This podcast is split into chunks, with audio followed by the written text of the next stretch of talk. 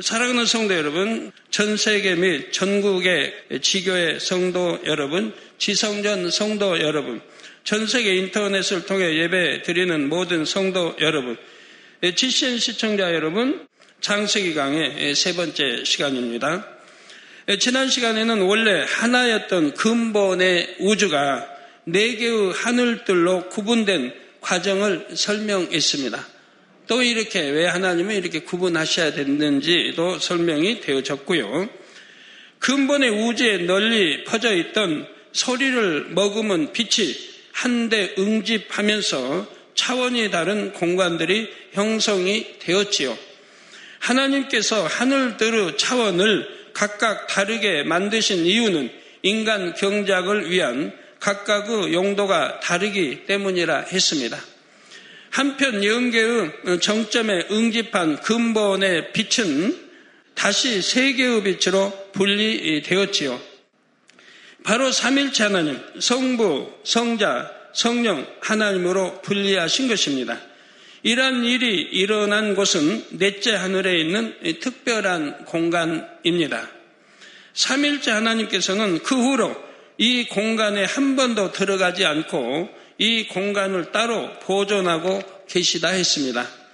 이 공간 안에 가득한 빛은 우리가 상상할 수 없을 정도로 밝아서 그 어떤 존재도 감히 들여다볼 수가 없지요.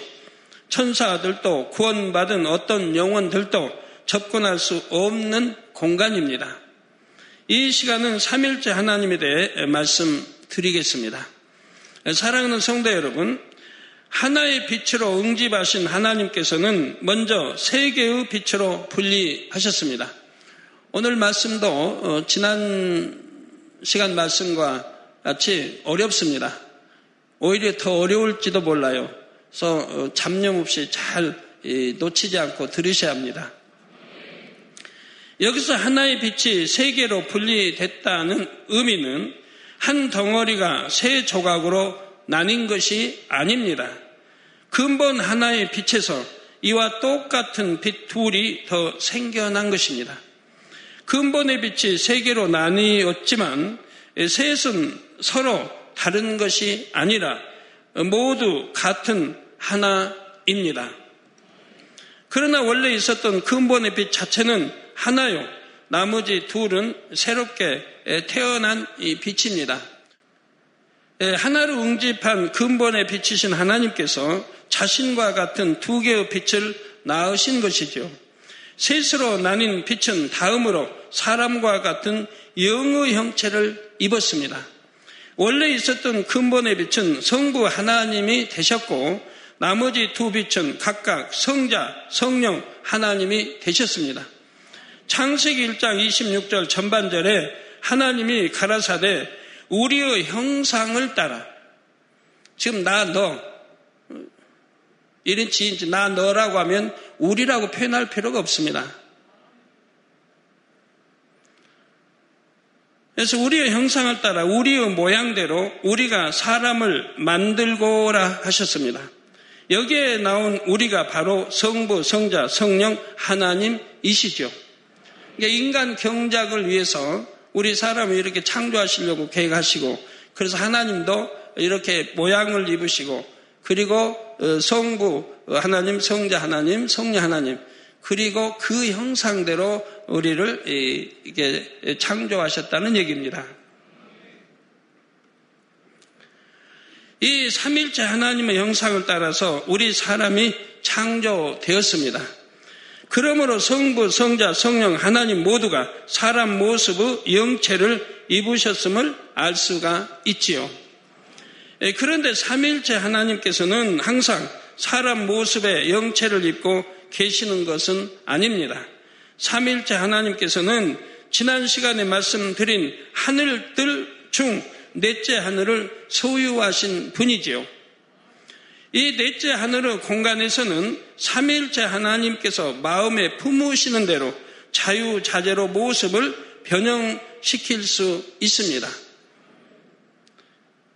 곧뭐 하나님은 원래 근본 빛으로 어, 뭐 돌아가실 수도 있고 소를 먹으면 또 사람의 형상을 입고 나올 수도 있고 또 사람의 형상이 어마어마하게 원래 큰 형상입니다.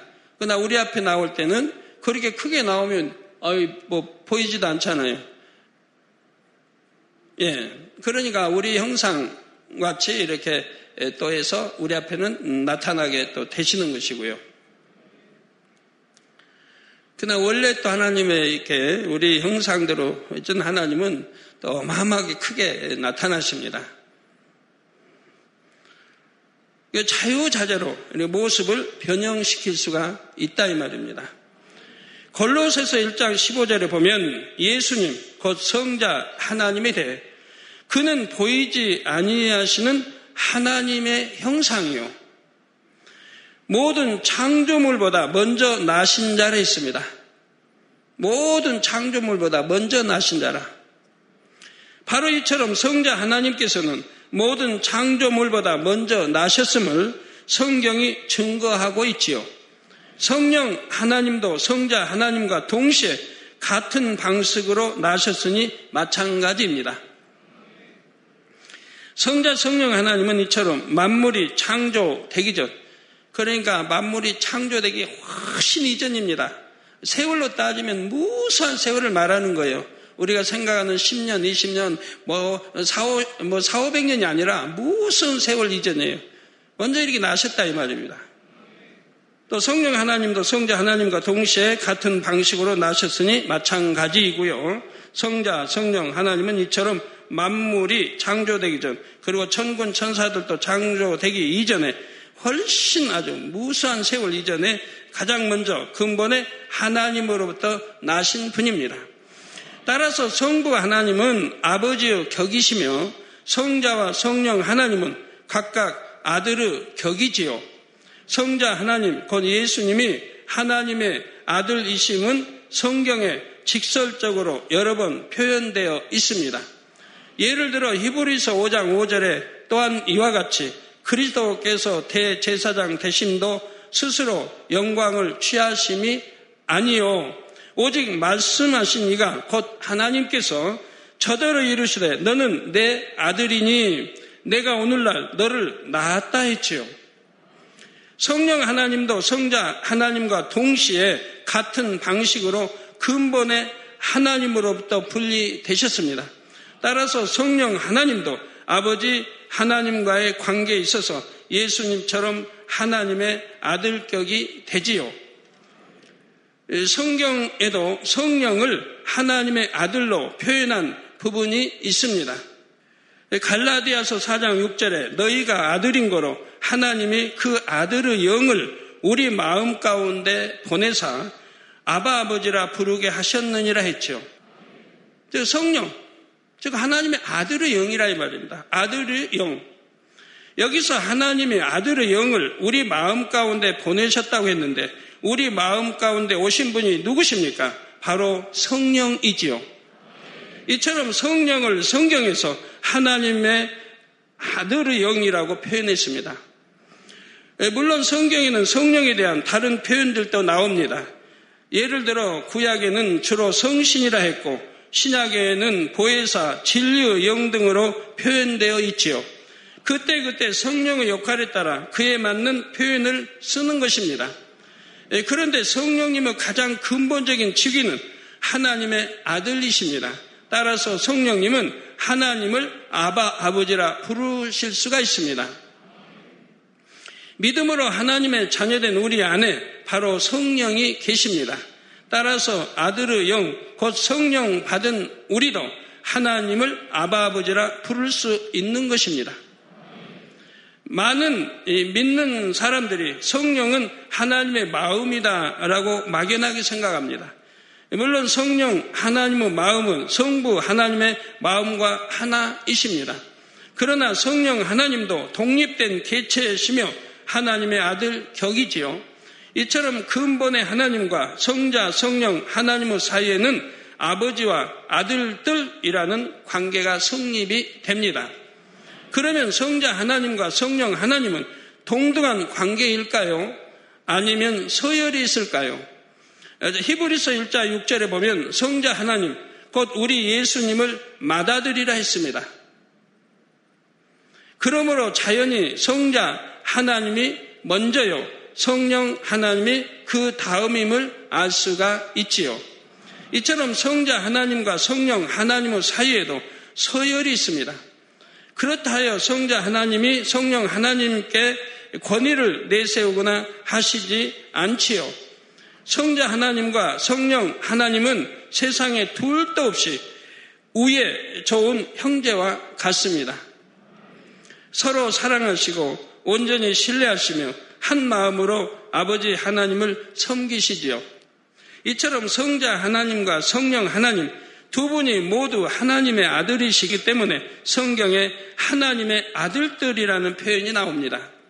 먼저 욥기 1자 6절에 하루는 하나님의 아들들이 와서 여호와 앞에 섰고 사단도 그들 가운데 왔는지라 했습니다. 또한 욥기 38장 7절에도 그때 새벽 별들이 함께 노래하며 하나님의 아들들이 다 기쁘게 소리하였었느니라 했죠. 하나님의 아들들. 신약 로마서 8장 19절에도 피조물로 고대하는 바는 하나님의 아들들로 나타나는 것이니 했습니다. 단 장세기 6장에 나오는 하나님의 아들들은 다른 존재를 가리킵니다. 이것은 장세기 6장을 강의할 때 말씀드리겠습니다. 어떤 사람들은 성경에 나오는 하나님의 아들들이란 천사들이라고 말하기도 합니다. 심지어 영어 성경 중 어떤 버전에는 하나님의 아들들 이 부분을 천사들이라고 번역해 놓기도 했지요. 그러나 천사들은 결코 하나님의 자녀가 될 수가 없습니다. 히브리서 1장 5절에 하나님께서 어느 때 천사 중 누구에게 내가 내 아들이라 오늘날 내가 너를 낳았다 하셨으며 또 다시 나는 그에게 아버지가 되고 그는 내게 아들이 되리라 하셨느냐 했습니다. 그렇게 천사가 아들 데리고 하면 이 세상 인간 경작할 필요가 없지 않습니까? 예, 다시 읽어드리면 하나님께서 어느 때 천사 중 누구에게 천사 중 뭐 미가엘 천사장도 있고 가브리엘 천사장도 있고 아 천사장도 많이 있습니다. 어느 분 누구에게 어느 때 천사 중 누구에게 내가 내 아들이라 오늘날 내가 너를 낳았다고 하셨느냐 이 말입니다.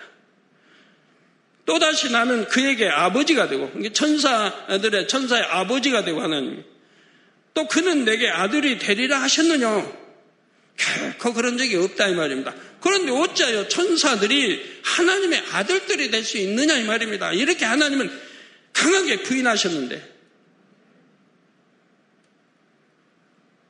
하나님께서는 천사 중 누구에게도 너는 내 아들이라 하신 적이 없으십니다. 성도 여러분, 성령 하나님도 성자 하나님처럼 성부 하나님의 아들이므로 성경에 하나님의 아들들이란 표현이 나온다 했습니다. 그런데 성경에 또 보면 예수님에 대해서 하나님의 독생자라고 표현했지요. 이 표현만 보면 하나님께서는 아들이 한 분뿐인 것처럼 느껴집니다. 그런데 성경에서 예수님에 대해 독생자라고 표현하실 때는 예수님의 사역과 관련 있음을 알 수가 있습니다. 만약에 이 표현이 없다고 하면 굉장히 오늘날 혼란을 가져오게 됩니다. 2000년 동안. 바로 예수님께서 이 땅에 오신 유일한 구세주이심을 설명할 때 독생자라는 단서가 필요한 것입니다. 예를 들어 요한복음 3장 16절을 보면 하나님이 세상을 이처럼 사랑하사 독생자를 주셨으니 이는 저를 믿는 자마다 멸망치 않고 영생을 얻게 하려 하심이니라 했습니다. 자, 여기에서 독생자는 바로 세상을 이처럼 사랑하사 우리 죄를 대신 화목제물로 드려질 바로 아들을 표현하고 있지 않습니까? 그래서 세상을 이처럼 사랑하사 독생자를 주셨으니 이는 저를 믿는 자마다 멸망치 않고 영생을 얻게 하려 하심이니라. 이 말씀은 사도행전 4장 12절에 다른 이로서는 구원을 얻을 수 없나니 천하 인간의 구원을 얻을 만한 다른 이름을 우리에게 주신 일이 없음이니라는 말씀과 짝을 이룹니다. 즉 독생자 예수 그리스도의 구원을 받을 수 없다 이 말입니다. 오직 우리 예수의 이름으로 우리 구세주로 그래서 예수를 구세주로 영접하여 야만이 죄 사함 받고 구원에 이를 수 있는 것이라 이 말입니다.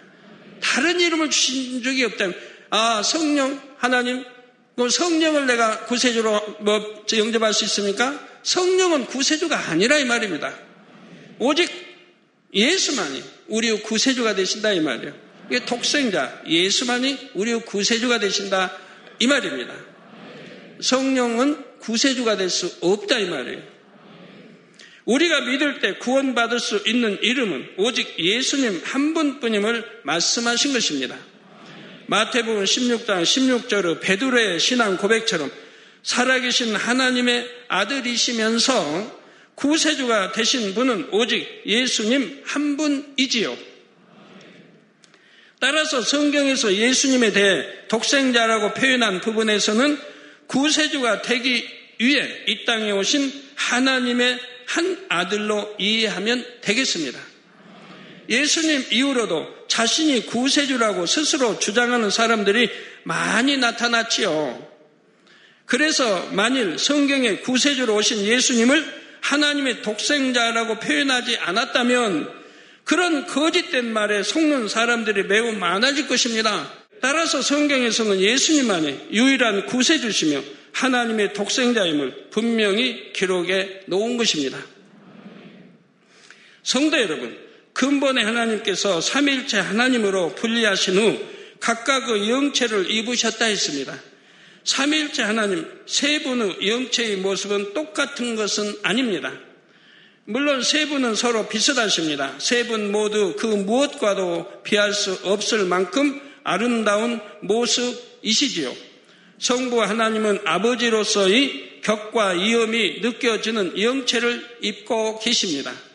그리고 성자 하나님과 성령 하나님도 조금씩 다른 형체를 입고 계시지요.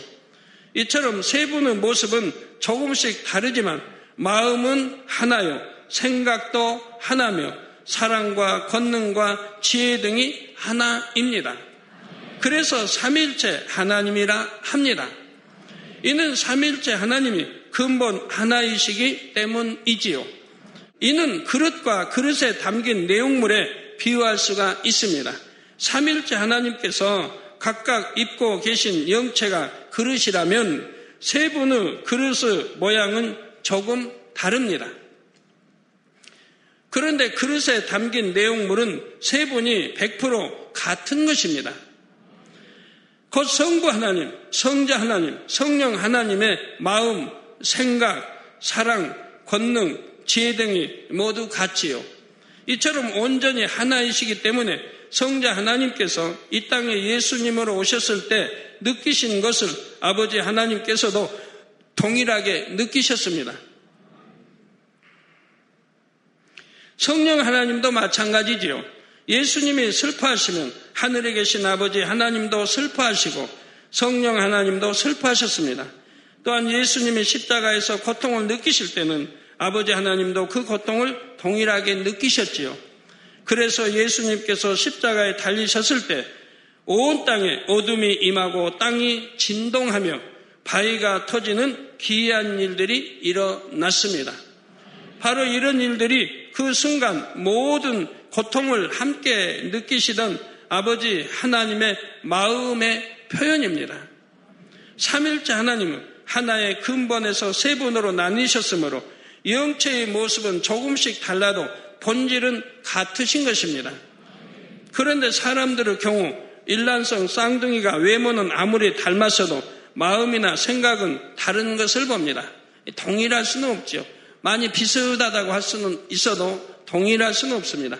아예 비슷하지 않는 경우들도 있고요. 남남이나 다른 형제들, 형제들보다는 생각하는 것이나 마음 쓰는 것이 비슷할 수 있지만 완전히 같지는 않지요. 이는 일란성 쌍둥이라 해도 각각의 본질인 영혼이 서로 다르기 때문입니다. 이와 반대로 삼일째 하나님은 영체의 모습은 다르지만 본질인 영은 같습니다. 다만 세 분의 인성적인 면에 있어서 성품은 조금씩 다르십니다. 여기서 성품이 조금 다르다는 의미는 원래 영체에 담긴 마음이 다르다는 뜻이 아닙니다. 마음에 있는 속성들 중에서 겉으로 더 많이 나타나는 분야가 각기 다르다는 의미이지요. 비유를 들면 똑같이 사랑이 많은 두 사람이 있다고 합시다. 둘 다 마음에 사랑이 많다 해도 각각 그것을 어떻게 표현하느냐에 따라서 두 사람의 성품은 다르게 느껴집니다. 영적인 사랑에는 온유한 면이 있는가 하면 한편 불의를 기뻐하지 않는 면도 있지요. 이때 영적인 사랑을 온전히 이룬 사람에게서 만일 불의를 기뻐하지 않는 면을 본다면 강하다고 느낄 수가 있습니다. 반면 온유한 면을 본다면 부드럽다, 포근하다라고 느끼지요. 그런데 이때 부드럽게 느껴지는 사람이 강하게 느껴지는 사람보다 영적인 사랑이 꼭 더 많은 것은 아닙니다. 또한 강하게 느껴지는 사람이 부드럽게 느껴지는 사람보다 영적인 사랑이 부족한 것도 아니지요. 다만 겉으로 보이는 성품에 차이가 있는 것 뿐입니다. 이와 마찬가지로 삼일째 하나님은 모든 것이 하나이십니다. 그런데 인성적인 성품 면에 있어서는 조금 차이가 있습니다. 아버지 하나님은 완벽한 신성과 인성의 조화를 이루신 분입니다. 그런데 성자 하나님과 성령 하나님은 아버지의 성품 중에서 더 많이 드러나는 분야와 조금 덜 드러나는 분야가 있지요.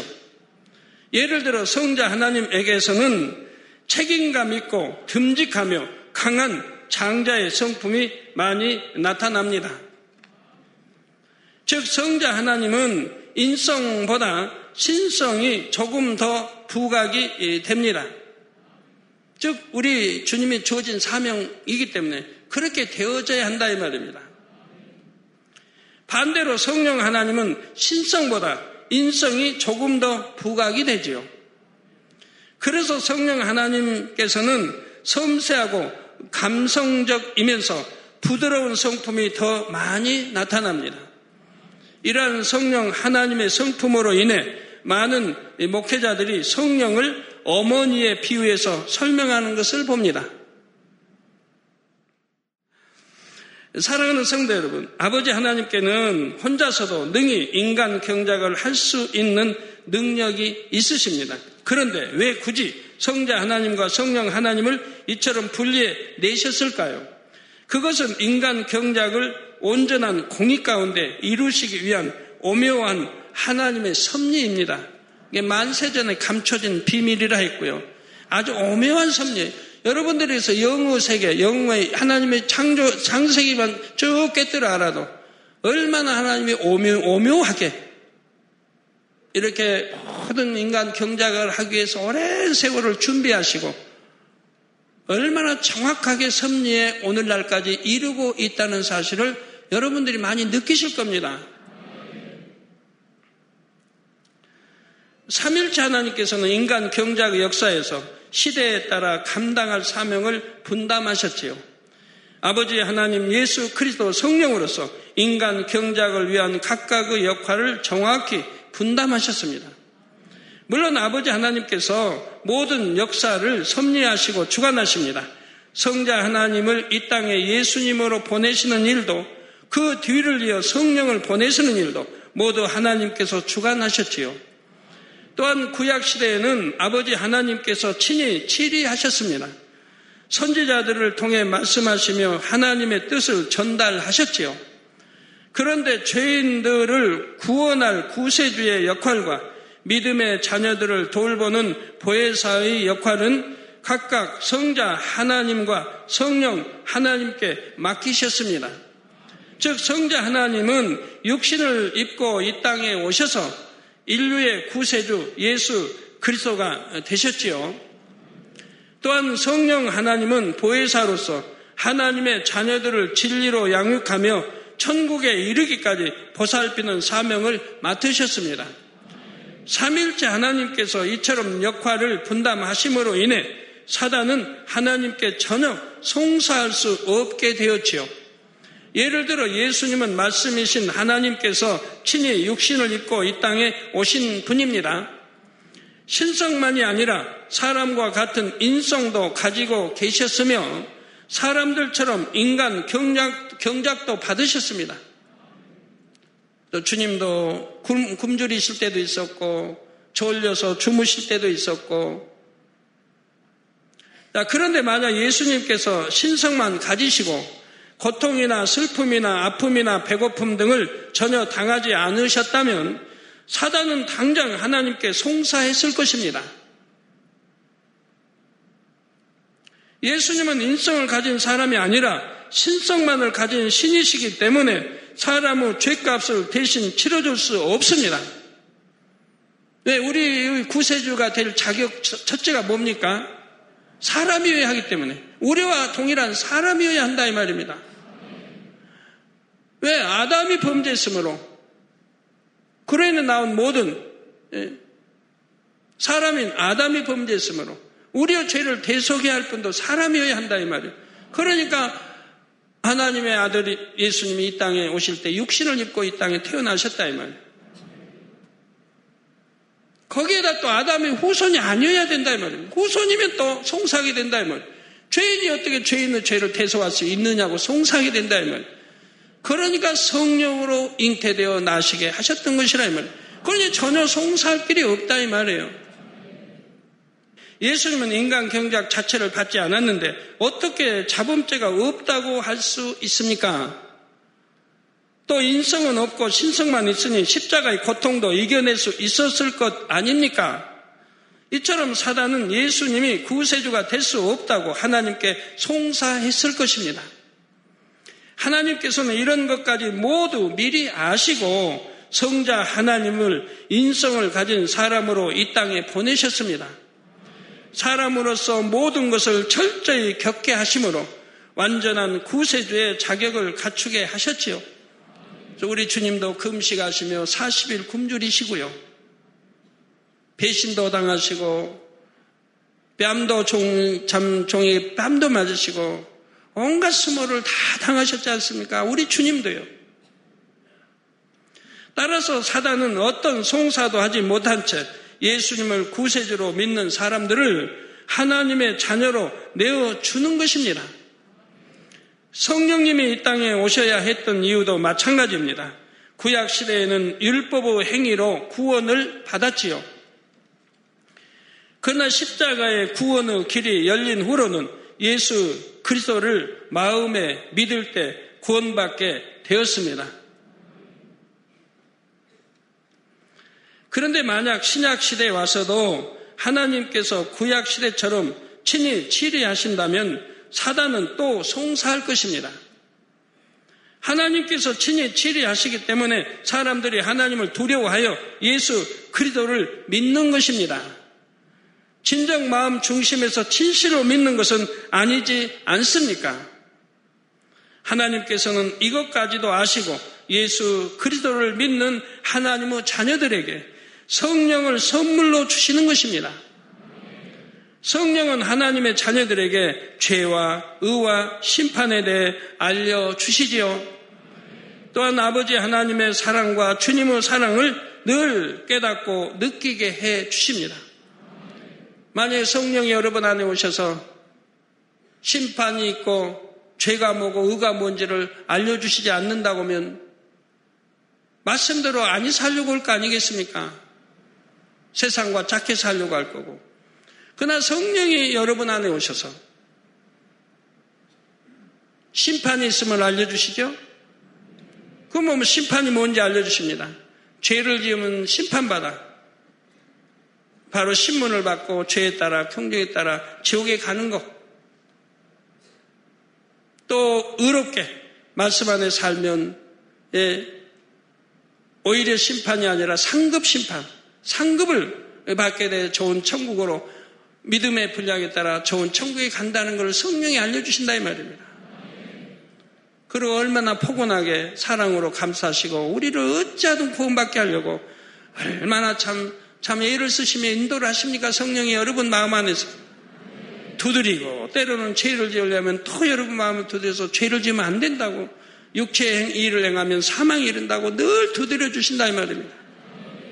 순종에 나오면 복인 것이고 불순종하면 화인 것이죠. 그래서 하나님의 자녀들이 두려움에서 억지로 말씀대로 사는 것이 아니라 스스로 하나님을 사랑하여 말씀대로 행하도록 도와주시지요. 또한 성령의 역사로 복음이 전 세계로 전파될 수 있었습니다.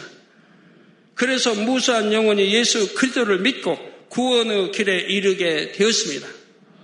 이처럼 인간 경작의 모든 것이 근본에 하나님의 계획 속에 다 들어 있었습니다.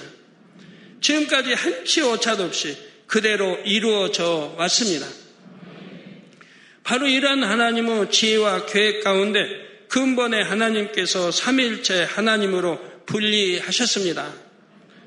다음 시간에는 삼일째 하나님만이 하시는 영의 분리에 대해 말씀드리겠습니다. 사랑하는 성도 여러분, 이 시간은 홀로 계시던 근본의 하나님께서 어떻게 왜 삼일째 하나님이 되셨는지 말씀을 드렸습니다. 하나님께서는 참 자녀를 얻기 위한 인간 경작을 온전한 공의와 사랑 가운데 하나씩 준비하셨지요. 스스로 아들들을 낳으시고 각각의 사명을 나누셨습니다.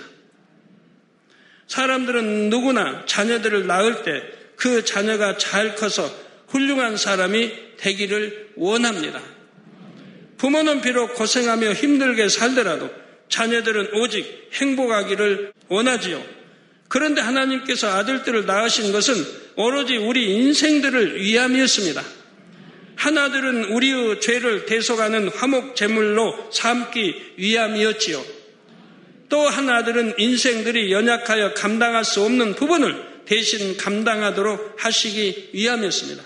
성령님이 이 땅에 오시지 않았다면 우리 스스로 구원받을 그러한 용어는 극히 없다시피 합니다. 구약하고는 달라요. 구약에는 성령 시대가 아닌 우리 마음에 성령이 오시지 않았어도 그래도 구원받은 영혼들이 있었고 또 새 예루살렘 간 영혼들도 있었어요. 그러나 오늘날 2000년 동안은 오늘날은 만약에 성령이 오시지 않았다면 천국 갈 영혼 극히 드뭅니다. 새 예루살렘은 아예 꿈도 꿀 수가 없고요. 왜 그렇습니까? 2000년 전과 오늘날과는 2000년 전에는 그래도 오늘날 이 지금까지 이렇게 죄로 관용되지는 않았다 이 말입니다. 그래서 선한 양심이 있고 인내하고 정말 진리대로 짓게 행하려고 하면 행할 수는 있었다 이 말입니다. 그래서 적게나마 하나님이 친히 역사하시는 하나님의 사람들은 새 예루살렘에 들어갈 수가 있었고 성령 시대가 아닌 때 그렇게 참 온유하고 악이 없이 성결됐기 때문에 서열이 다 높다 이 말입니다. 그러나 2000년 이후로 오늘날은 더더구나 어찌합니까? 세월이 흐를수록 죄가 더 간영돼 갔다 이 말입니다. 그래서 천년 전 다르고 500년 전 다르고 100년 전 다르고 50년 전 다르고 또 50년 후가 다르다 이 말이에요. 50년 전까지만 해도 그러니까 2000년이 이제 흘렀으니까 50년 전에도 죄로 많이 관영됐죠.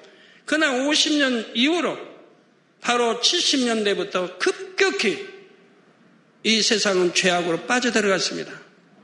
제가 전에도 말씀드렸지만 이 눈으로 보는 것들 때문에 인터넷든 컴퓨터든 뭐든 눈으로 보는 거에서 많은 죄가 입력되어 들어온다 이 말이에요. 눈으로 보기 때문에. 그래서 젊은이들이 죄악으로 빠진다 이 말입니다. 간음, 음욕, 육체일들. 50년 전만 해도 극히 드물었다 이 말이에요. 50년 전, 40년 전만 해도 드물었고요. 나 80년대 들어와서 급격하게. 더군다나 이제 뭐 흑백 TV 나와서부터 시작이 되면서 그때만 해도 좀 나왔는데 지금은 이제 컬러 시대가 나오고 점점 화면도 밝아져서 또 LED 이런 걸로 점점 그러면서 사람의 눈에 보는 게 정욕, 음욕, 가능, 안 좋은 쪽으로만 자꾸 입력이 되고 눈으로 보고 귀로 듣고 하면 안 좋은 죄악적으로 빠져들어간다 이 말입니다. 성령이 오시지 않았다면 도저히 우리가 구원받을 수 없다 이 말이에요. 더군다나 이 마지막 때는.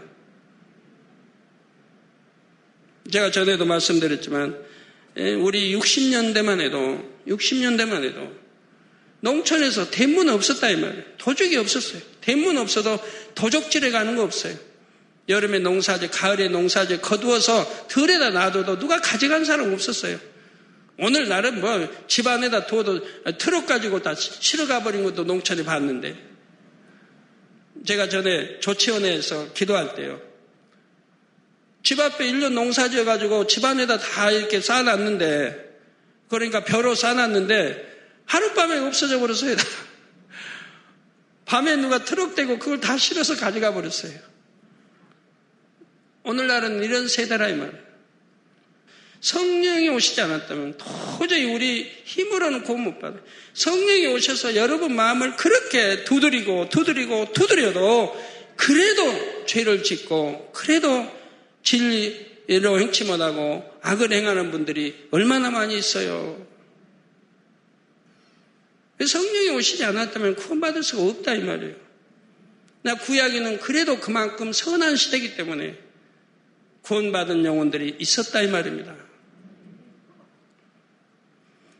그래서 딱 잘라서 2000년 전에 그때 때 맞춰서 우리 주님이 올라가시고 다른 보혜사, 그냥 보혜사가 다른 보혜사, 성령을 보내 주신 것이라 이 말입니다. 그 여러분들이 생각할 때 왜 2000년 전에 오셨을까? 지금 오시지. 아니, 3000년 전에 오시지. 여러분 3천년 전에 오셨다고 하면 오늘날 우리가 구원 못 받아요. 오늘날 우리가 구원을 못 받아요. 인구가 이렇게 문화가 발달이 이렇게 팽창한데 구원을 못 받아요. 왜? 생각해봐요. 지금부터 천년이 더 흐른다고 생각해봐요. 얼마나 죄로 관영돼 있을 텐데 어떻게 구원을 받겠습니까? 이게 3천년 전에 오셨다면 오늘날 우리가 구원을 못 받아요. 지금 이해하고 계시는지요? 무슨 말인지? 인간 경자 6천년 동안에 다 그래서 하나님은 정확한 시점에 노아 홍수를 주셨고 또 물로 한번 심판하시고 그리고 또 2000년 후에 구세주가 나타나서 이렇게 또 오늘날 또 성령 시대로 해서 마지막까지 경작을 마감하고 구원받게 이렇게 하신 거예요. 딱 적당한 시기에 우리 주님이 오셨다 이 말입니다. 더 빨리 와도 안 되고 더 늦게 와도 안 되고요. 성자 하나님과 성령 하나님도 아버지 하나님과 마음이 하나이시기에 그러한 아버지의 뜻에 온전히 순종하셨지요. 이러한 삼일째 하나님의 사랑을 성도님 모두 마음 깊이 새길 수 있기를 바랍니다. 더욱 중심으로 삼일째 하나님을 사랑하고 기쁨 되는 값진 열매 참 자녀가 되시기를 주님의 이름으로 축원합니다. 할렐루야 전능하신 사랑의 아버지 하나님, 이 시간 기도 받는 모든 성도님들 위해 안수하여 주옵소서. GCN 방송과 인터넷과 화상을 통해 기도받는 지 교회와 지 성전 그리고 전 세계 하나님의 자녀들 위에도 시공간을 초월하여 역사하여 주시기를 원합니다. 믿어지는 믿음을 주시고 부정적인 생각과 의심의 세력을 물리쳐 주옵시며 모든 시험 환란도 물리쳐 주옵소서. 머리부터 발끝까지 오장 육부 뼈 마디마디 온몸의 신경 조직 세포 등 아픈 곳마다 성령의 불로 태우시고 근본의 빛으로 역사하여 주옵소서. 예수 그리스도의 이름으로 명하노니 원수마귀 사단 모든 질병 균 연약함아 물러가라 빛이 여임하라 모든 불친 난치병도 성령의 불로 태워 깨끗하게 역사하여 주옵소서. 말라리아를 비롯한 모든 풍토병도 물리쳐 주옵소서 깨끗함을 입을 지어다 감기, 기침, 열, 몸살, 독감 등 각종 유행성 질병도 다 물러가라. 어떠한 유행성 질병 균도 틈타지 않게 지켜 주옵소서. 위암, 폐암, 간암, 유방암, 자궁암, 대장암, 피부암 등 각종 암과 에이즈, 백혈병, 뇌졸중, 고혈압, 저혈압, 심장병, 폐병, 위장병, 당뇨, 부인병, 피부병, 갑상선, 질환과 모든 염증도 깨끗게 하여 주옵소서. 소아마비, 중풍, 관절염, 디스크도 온전케 하여 주옵소서. 요통, 두통, 신경통을 비롯한 모든 통증은 사라질지어다. 간질, 자폐증, 우울증, 조울증, 노이로제 등 모든 정신 질환도 물러가라. 모든 마비된 것도 풀어지고 일어나 걷고 뛸지어다. 눈도 잘 보이게 하옵시고 귀도 잘 들리게 하여 주옵소서. 소경은 눈을 뜨고 기머거리는 들으며 벙어리는 말할지어다. 각종 사고 후유증도 깨끗게 하시고 부러진 뼈도 붙여 주옵소서. 화상 입은 것도 온전케 하옵소서. 화기야 물러가라. 열도 물러가라. 아버지 흉터도 나지 않게 역사해 주시기를 원합니다. 마약을 비롯하여 각종 약물과 독극물 중독도 깨끗함을 입을 지어다. 죽은 신경과 세포가 살아나며 죽은 자도 살아나게 하여 주옵소서. 잉태의 축복도 주시기를 원합니다. 잉태 축복을 받으라 예수 그리스도의 이름으로 명하느니 원수마귀 사단아 하늘 공중 곳에 잡은 악의 영들아 물러가라. 그의 사자들도 물러갈지니라. 이 땅의 악한 영, 더러운 영, 거짓되고 간사한 영, 이간질하고 미혹하는 모든 어둠들은 물러가라. 모든 흉악의 결박을 풀고 어둠아 물러가라. 빛이여 임하라. 아버지 하나님 부르짖어 기도할 수 있는 능력을 주시고 죄를 버리고 성결될 수 있는 능력을 주옵소서. 영혼이 잘됨 같이 범사에 잘되게 하시고 가정의 복음화도 이루어 주시기를 원합니다. 한 주간도 모든 사고와 재앙으로부터 지켜주시고 불통이 없는 형통한 삶을 살 수 있도록 축복해 주옵소서. 성령의 불담으로 천군 천사와 주님의 불꽃 같은 눈동자로 모든 하나님의 자녀들과 가정, 일터, 사업터를 지켜주시기를 원합니다. 학생들에게 지와 명철을 더하시고 공부도 할 수 있는 뜨거운 마음과 열정도 더하여 주옵소서. 마음과 생각을 세상에 빼앗기지 않도록 지키시고 하나님을 뜨겁게 사랑하는 학생들로 축복하여 주옵소서. 하나님의 자녀들이 먹으나 마시나 입으나 무엇을 하든지 하나님 앞에 영광 돌리는 삶이 되게 축복하여 주시기를 원합니다. 나는 하나님을 만났노라 체험했노라 응답 받았노라 축복 받았노라 간증하는 입술이 되게 역사하여 주옵소서. 아버지 하나님 감사합니다. 홀로 영광 받으옵소서. 우리 주 예수 그리스도의 이름으로 기도하옵나이다. 아멘.